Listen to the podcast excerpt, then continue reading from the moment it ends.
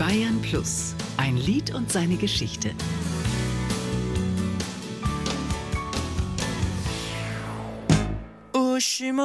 Quatsch. Stefan Sulke und sein Ausnahmehit Uschi. Uschi, mach keinen Quatsch. In den 60er Jahren nannte er sich Steph. Später tauchte er auch noch unter anderen Pseudonymen in der Musikszene auf. So richtig bekannt wurde er aber erst Mitte der 70er Jahre unter seinem eigentlichen Namen Stefan Sulke. Punktgenau und spitzzüngig griff der Musiker und Sänger in selbstgeschriebenen Liedern die Schwächen seiner Mitmenschen auf.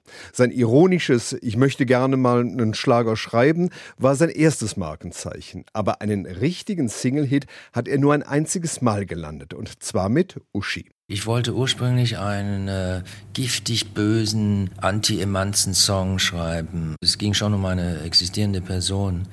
Ich warf ihr vor allem diese traurige Humorlosigkeit vor.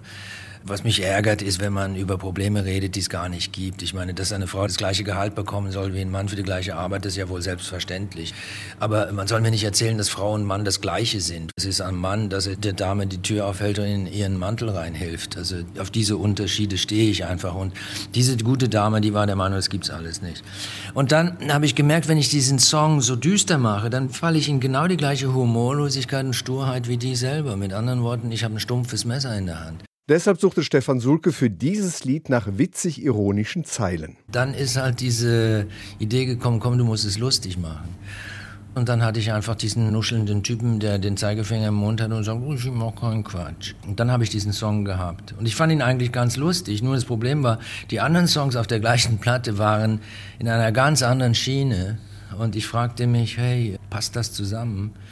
Hab's dann doch gemacht, das auf die gleiche Platte geknallt. Und das Ding wurde ein irrsinniger Erfolg. Allerdings war dieses Lied ganz anders als das, was man von Stefan Sulke bislang so kannte. In seinen oft sentimental klingenden Liedern ging es um vergangene Liebe und um Einsamkeit und um Außenseiter wie der dicken Ulla und dem Mann aus Russland. Aber jetzt kam Uschi und damit konnten viele Sulke-Fans überhaupt nichts anfangen. Aber andere, die fanden es großartig. Wenn Uschi kein Erfolg geworden wäre, niemand hätte sich gestört an dem Song.